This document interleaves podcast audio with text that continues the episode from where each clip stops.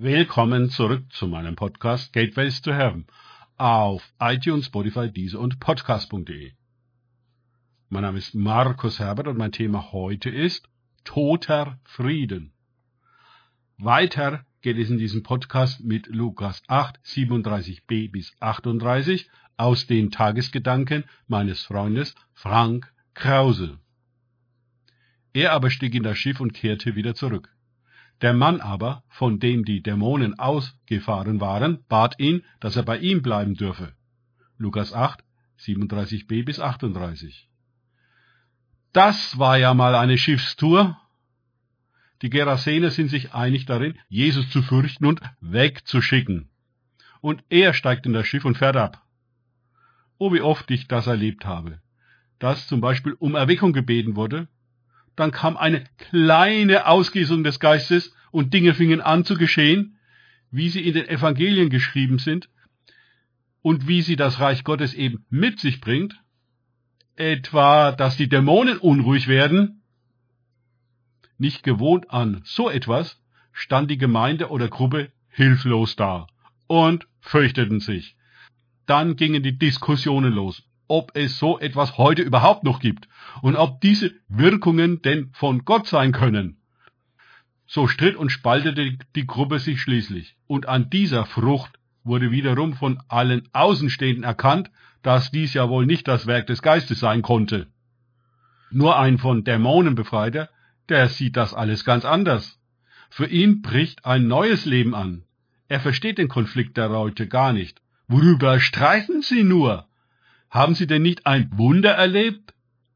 Ist er nicht durch die Macht Gottes in dem Namen Jesu spektakulär frei geworden? Für ihn bricht eine Zukunft an, während sie für die Gemeinde zusammenbricht. Wie verrückt ist das denn? Also klammert sich der Befreite an Jesus und will nur eins, mit ihm kommen. Die hitzigen theologischen Auseinandersetzungen interessieren ihn nicht.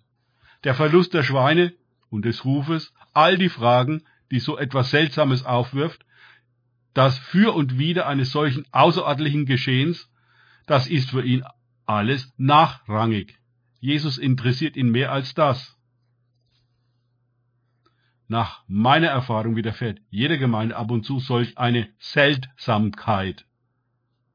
Sie kann viele Gestalten annehmen, aber Gott lässt einen Einbruch in das Gewohnte und Normale zu.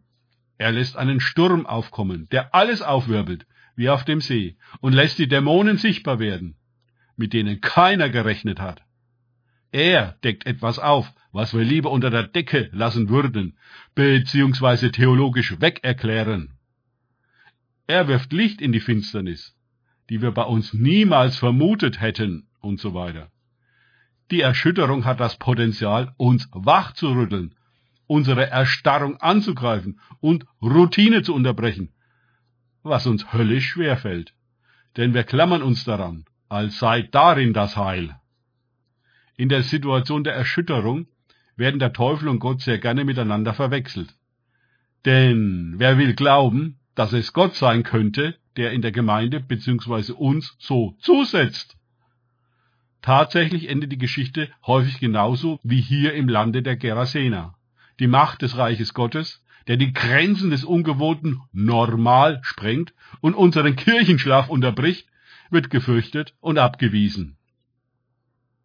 Von einer Situation zur nächsten sehen wir in den Evangelien, wie Jesus überall abgewiesen wird und rausfliegt.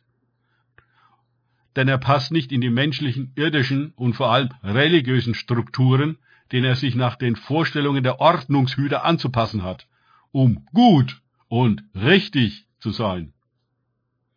Er soll sich bitteschön unterordnen und warten, bis die von Gott gesetzten Leiter der Institution einen Termin frei haben und ihm erlauben, ein Zeugnis zu geben, welches dem Zweck dient, ihre Arbeit und das ganze theologisch-religiöse System zu bestätigen.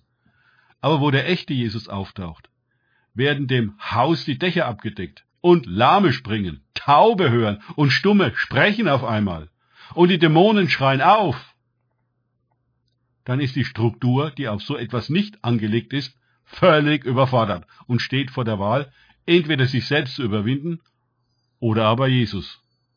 Meistens geht es schlecht für Jesus aus und er wird vor die Tür gesetzt, um drinnen weiterzumachen wie gehabt. Dort wird dann ein Ersatz Christus geschaffen, der genau der gewünschten Theologie und Ideologie entspricht. Das ist dann der Götze, der die Gemeinde in der Lähmung, Taubheit und Stummheit hält, die der echte Jesus so gerne aufbrechen würde. Und viele nennen das Frieden, aber es ist ein toter Frieden, der reine Selbstbetrug. Danke fürs Zuhören. Denkt bitte immer daran, kenne ich es oder kann ich es? Im Sinne von erlebe ich es. Es sich auf Gott und Begegnungen mit ihm einlassen, bringt wahres Leben. Und Erschütterungen. Gott segne euch und wir hören uns wieder.